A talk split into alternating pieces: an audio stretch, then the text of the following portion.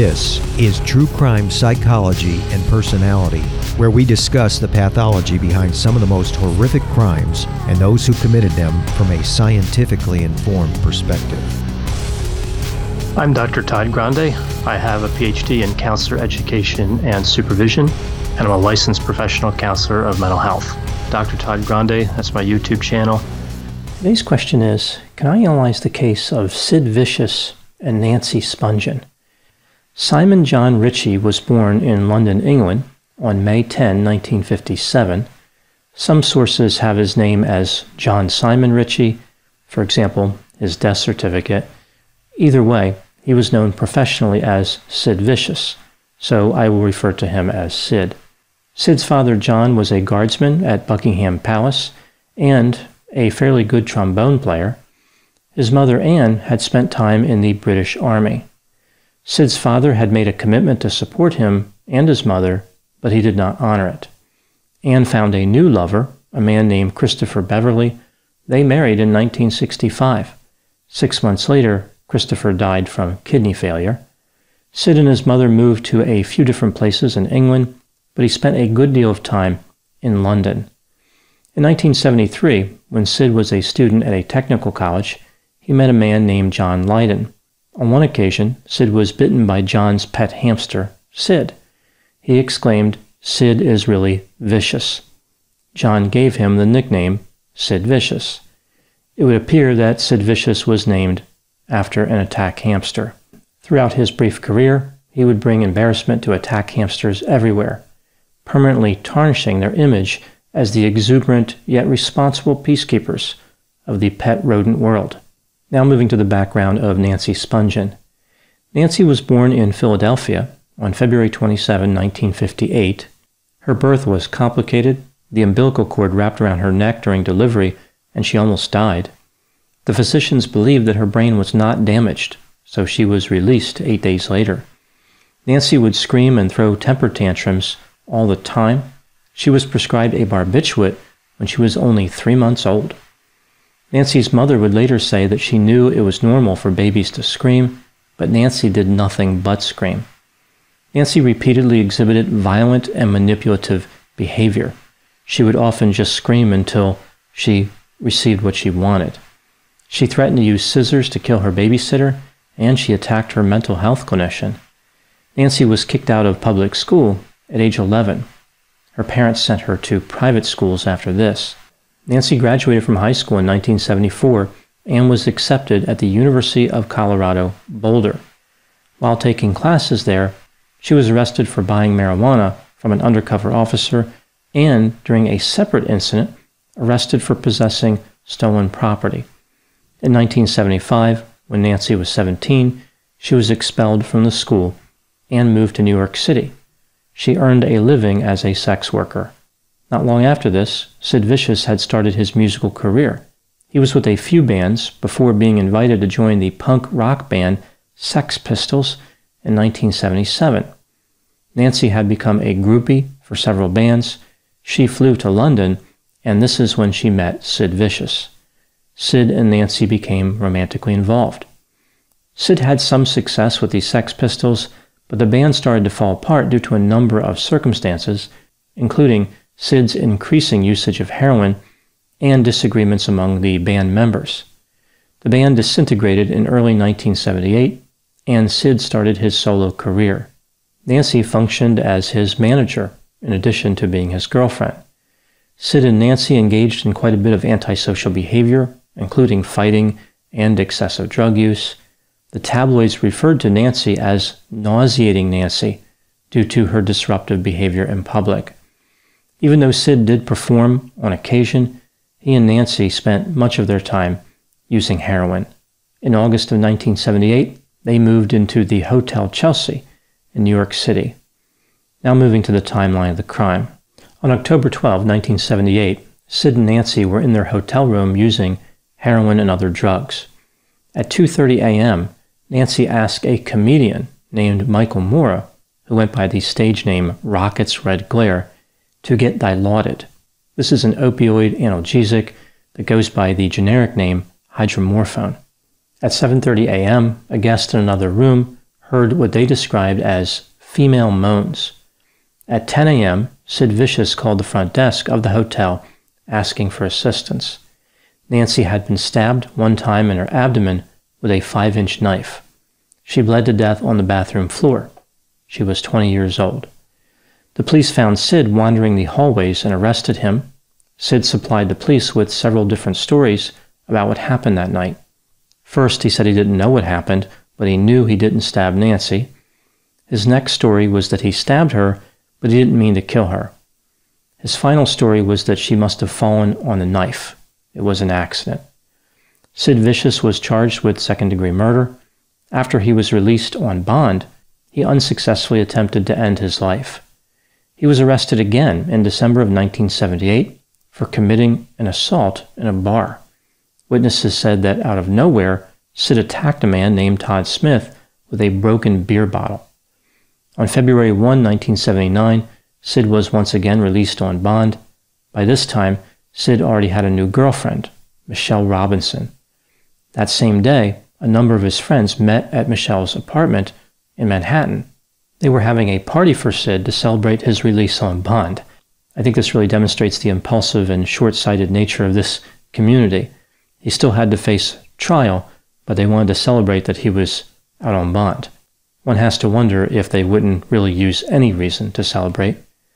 Sid Vicious used heroin and quaaludes that night and died from an overdose the next morning on February 2, 1979. He was 21 years old. With their only suspect dead, the police closed the case of Nancy Spungen's death. Now moving to my analysis.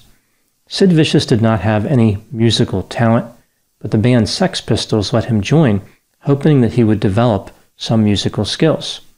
They said he had no work ethic and was very lazy. He never learned anything and had no aptitude for music whatsoever. Sid Vicious was reckless, violent, had poor boundaries, and was out of control. He was also described as shy around women.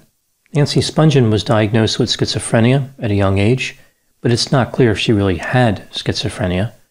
Her behavior was so aggressive and manipulative, mental health clinicians may have been tempted to assign her a diagnosis to compel some type of treatment. Nancy had an atypical style for a punk rock band groupie. She never advertised or promoted herself as an aspiring actress, model, or musician. Rather, she told people she was a prostitute. She was able to get close to the band members through buying drugs for them and having sex with them. Members of various bands and other people who were on the punk rock scene during the late 1970s made it clear that Nancy was intolerable. Other than being described as intelligent and streetwise, all of the other characteristics people mentioned were negative. A few examples she was described as domineering, combative, abrasive, irritating, loud, repulsive, annoying, forceful, whiny, over the top, obnoxious, a troublemaker, a lowlife, and a bad influence on people.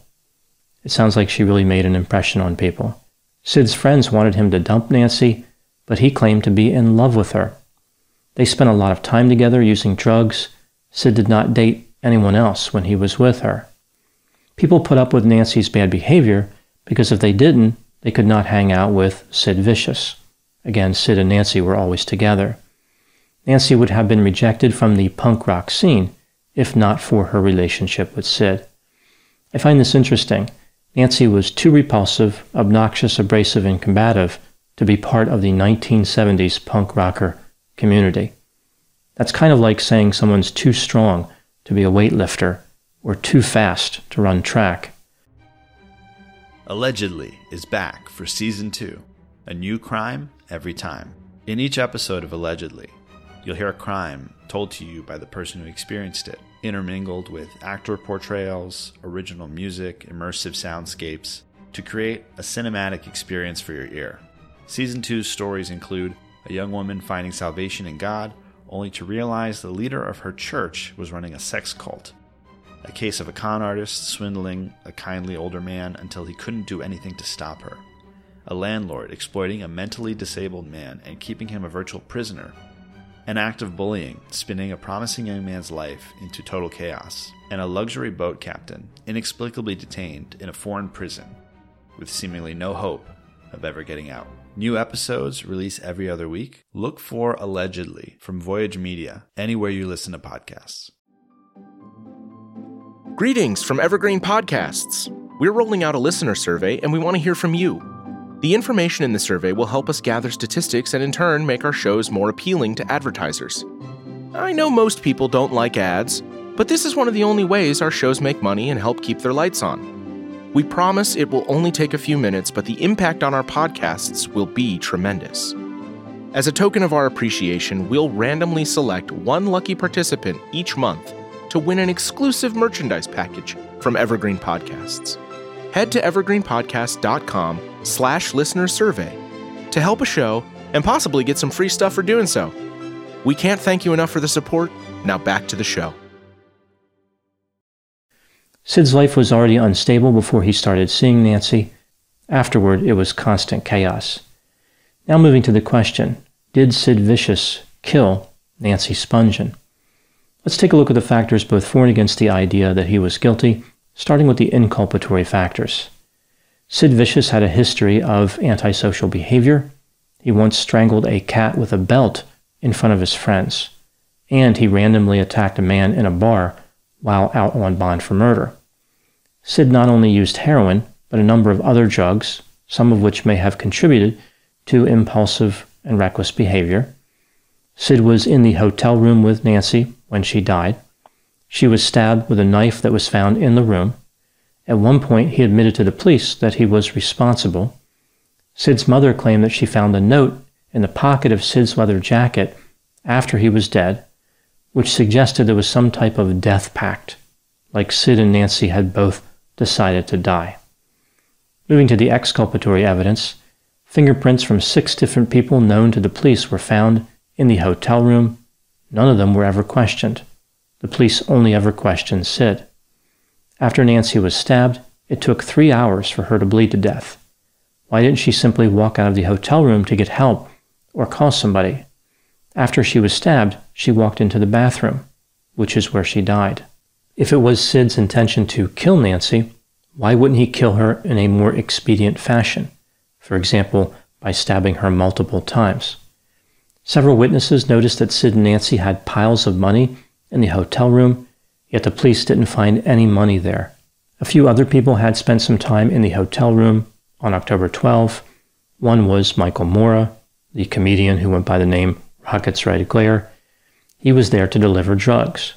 Perhaps he stabbed Nancy and took the money. Really, any number of people could have entered the room, stabbed her, and taken the money. Nancy was notorious for showing off money with no regard for her safety. Michael denied involvement in Nancy's death, but he also confessed to his friends that he was responsible. He may have just been trying to show off, but this is still exculpatory. It provides an alternate theory of the crime. Interestingly, even when Michael was denying being the killer, he said that Sid definitely was not the killer.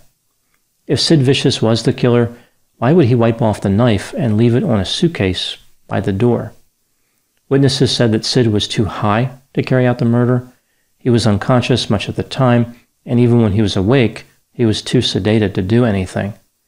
It's worth noting that Sid did make his way to a methadone clinic before calling for help.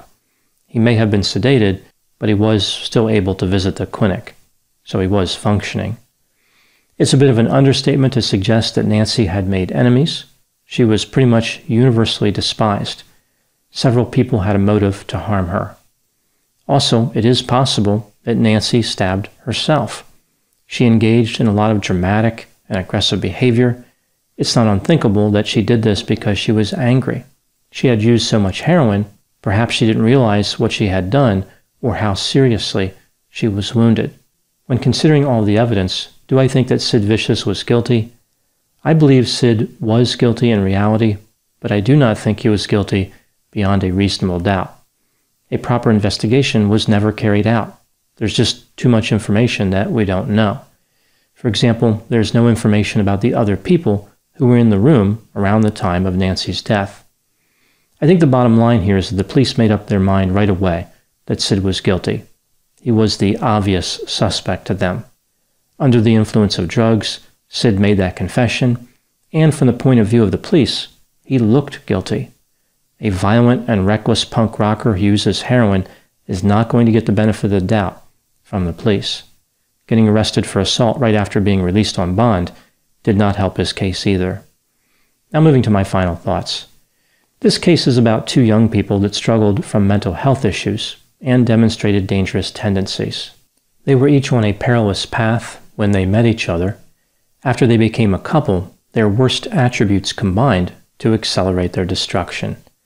Sid's money and fame gave them access to drugs and to a culture which encouraged substance use.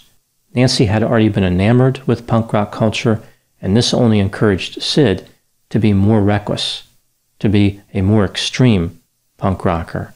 Under any other circumstances, these two would have been ignored and their struggles forgotten. Unfortunately, society does not have much concern when drug users die in drug related situations. Because Sid Vicious was technically the member of a band which had become somewhat popular, his case has become romanticized. But this truly doesn't change the essence of the case. This story was not about a glorious career cut short. Rather, it was about the unknown potential of two people, which would never be realized because of their tragic deaths. Not long before Nancy died, Sid and Nancy were expressing concerns about not being able to recapture their glory days. I think this illustrates how distorted their thinking was. They believed they had glory days to recapture. From their point of view, their experiences had been positive. When they should have been focused on the future, they were grieving a past they never had. It gave them an excuse to demonstrate reckless abandon, which led to a familiar outcome in the world of impulsive musicians from the 1970s. This has been True Crime Psychology and Personality from Ars Longa Media. This content is for educational and entertainment purposes only. Ars Longa Vita Brevis.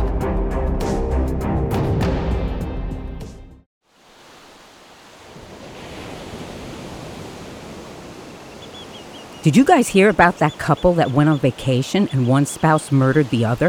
In fact, the entire vacation was planned just so that they could make the murder look like an accident. Ah, so like a slaycation. Oh boy, sounds like a fun new true crime podcast to me. On every episode of Slaycation, we'll examine true cases of people who were killed while on vacation.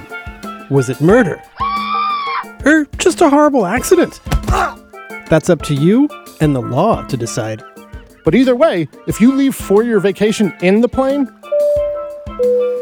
and come home under the plane, you've definitely gone on a slaycation. Join us every week for a fascinating new episode. 911, what's your emergency?